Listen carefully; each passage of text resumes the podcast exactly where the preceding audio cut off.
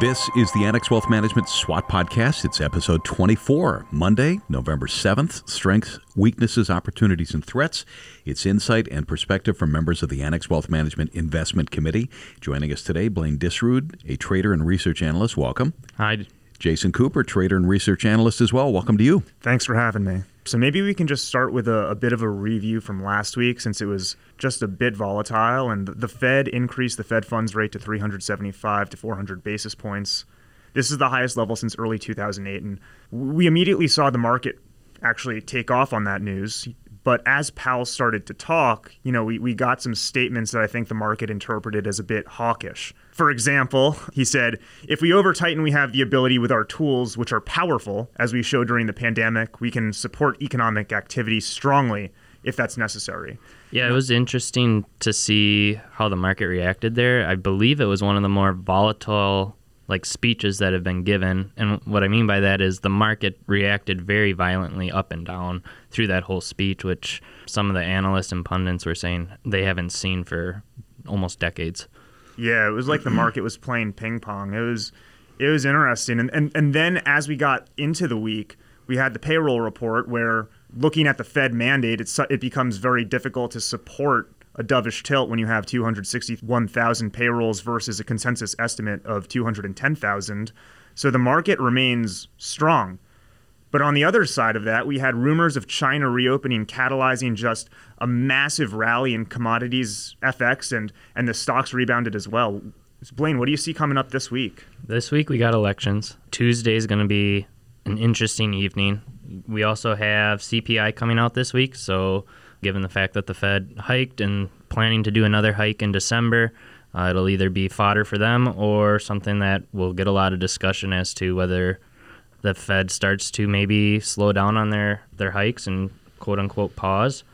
And then also consumer sentiment and inventories come out this week. Quite a bit of data actually unloading on the market a lot to watch. Maybe we could turn it over to strengths. Even though China subsequently came out and quashed the idea of a return to normal or economic reopening, the reaction of the market was so substantial that it might inform what happens when they eventually do reopen the economy because they can't remain locked down forever. And thinking about the size of it, it's 1.4 billion people that are continuing to live their lives under the threat of three week government enforced lockdowns. And what's the impact of that to the average person? Well, maybe they're consuming less commodities. This is the largest commodity consuming nation in the world, responsible for almost half the consumption of commodities like copper and steel, nearly 15% for oil. And the prospect of these people returning to a normal life can catalyze a re rating in some of these commodities. And we saw massive price movements Friday. And at the same time, you know, looking at the supply channels, maybe they'll juice up their manufacturing efforts and we'll start to hear that supply demand equilibrate. Think about it this way almost 25% of China's production and so forth is in lockdown right now. Like that is part of their policy. What they rolled out the last few weeks was mandates to go to COVID zero in those cities, which makes up almost 25% of their population. I mean, it's huge. It's I don't think it's comprehended as to how much restraint is put on that economy right now. And unloading that or unleashing that, is the better word, is going to be quite the catalyst for market movements and the economy going forward. Yeah, and just to quantify that, with 1.4 billion people, 25% of the nation shut down, that is literally shutting down the United States heading to weakness, I mean, Blaine, you've been talking a lot about floaters and how they impact the corporate structure, but what, what are you seeing in the debt markets? Yeah, and we've talked about this in the committee meetings quite a bit lately. Floating rate bonds, from a yield standpoint, they look attractive. That can drive people to want to go invest in that and want to put dollars to work there, but the risk there is defaults. And we've seen that tick up pretty rapidly in the past few months. So, year to date, we've had 11 defaults of those 11, six of those have actually come in just the last two months. So we're seeing that impact of rising rates on that debt. And how that happens is a company issues debt considered floating, so it's tied to what interest rates are right now. It's not we locked in a fixed rate bond. It's here we got a debt that is going to float with what interest rates do. So since we've had rates jump or skyrocket as fast as they have, those companies have seen their cost on debt just quadruple in some situations, just given how cheap it was to start with. That has caused their capital structure to come into question. It's caused companies that are, let's say, on the brink of trying to get financing to not actually get, come to market with their debt. So now capex is getting cut back. Uh, so any company that's got floating rate notes has to be monitored very closely to see how that is changing on their income statement and cash flow. Um, and it's a area of weakness just because that market's performed well, to be honest, but there are cracks showing up pretty frequently, and the cracks are getting wider and wider. So something to watch. And I think it's a really good example, you know, talking about the capital structure of how monetary policy works with a lag.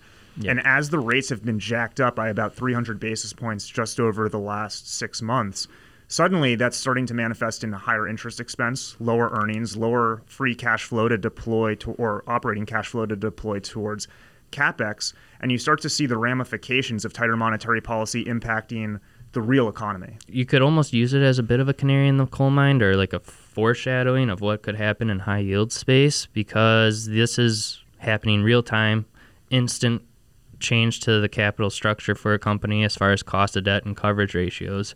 If the rates stay as high as they are for an extended period of time, it's kind of what could happen in that high yield space if, if we go down that road.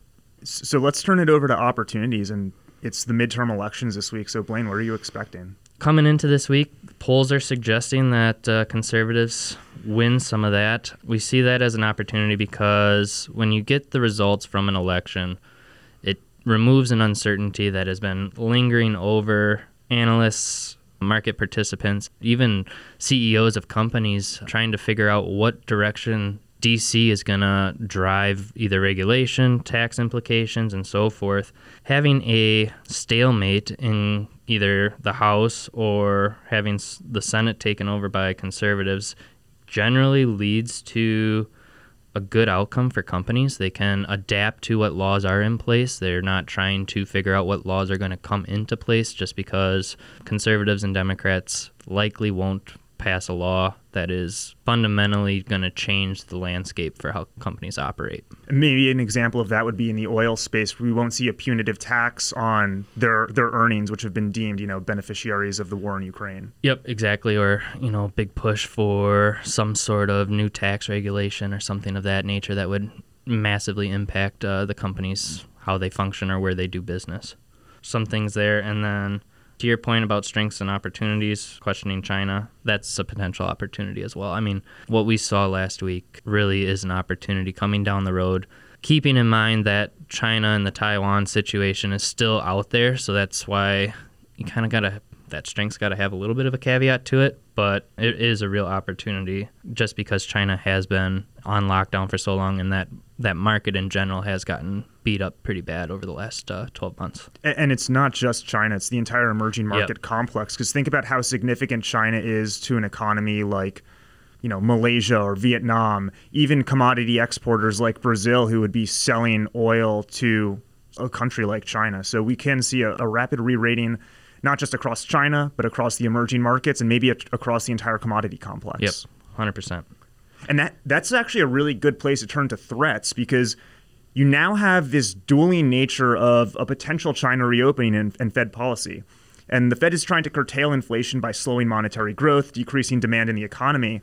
And we talked about how monetary policy works with a lag, and we're already seeing it start to impact less liquid markets, you know, maybe the housing market and, and less liquid financial markets like private debt where increased cost of capital is causing a re- reassessment of what investors or consumers are willing to pay.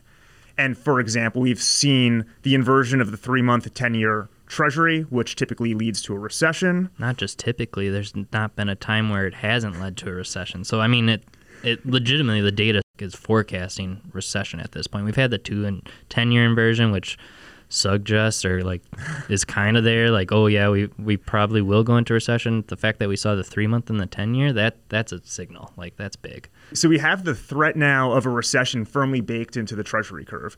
But to add an additional threat to that it's what if while our economy is decelerating China reopens and demands for all of these commodities that the Fed is working to depress suddenly skyrockets? You have this crazy duel, I guess you could say, between the Fed's mandate and China's desire to reopen. Yeah. How does the Fed work? They can't continue to try to decrease domestic demand when what's really impacting inflation is coming from overseas, can they?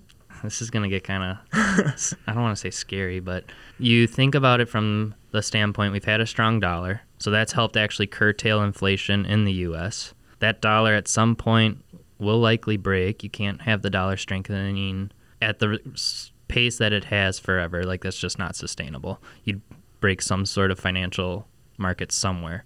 And the Fed's kind of been going down the road of, if it's not impacting us, we're just going to keep on our path. Like we've seen UK have issues, seen other economies have issues. The fact that you get China opening up, commodity prices skyrocketing, we're going to have inflation tick back up potentially, and that's going to cause the Fed to either have to tighten again or we'll be in a precarious situation. So, something to keep in mind that the investment committee is continuously discussing is the prospect of the Fed maintaining that dual mandate, but maybe increasing what they would expect for inflation on a go forward basis from that 2% base to maybe 3 or even 4%. Yeah, I'm somewhat surprised that Powell hasn't necessarily broken off of that. He's tried a few times in his speeches where he said the new neutral rate could be something different, but he's he hasn't quite stuck to that. So that might be something that comes up in the future. That two percent isn't the the go to. It's maybe two and a half or three percent going forward uh, for the time being. Great episode, guys. Let's uh, wrap with our headlines. Headline strength. Rumors of China reopening driving select markets, commodities, emerging markets higher. Headline weakness.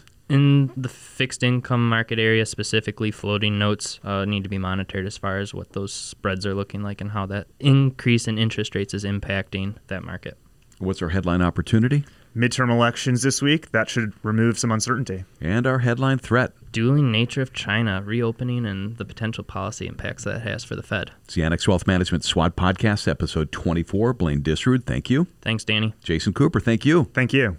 Annex Wealth Management, LLC, is a registered investment advisor. For more information about our firm, please visit annexwealth.com. The information in this podcast is for educational and entertainment purposes only and is subject to change without notice. The opinions expressed are those of the participants and don't necessarily reflect on those of Annex Wealth Management, LLC. Information presented should not be construed as tax, legal, or investment advice, or a recommendation or a solicitation for the sale of any product or strategy. Listeners are encouraged to seek advice from qualified professionals to determine whether any information presented may be suitable for their specific situation. Investments involve risk. Neither Annex Wealth Management LLC nor its podcast participants shall be liable for losses resulting from decisions based on information or viewpoints presented on this podcast.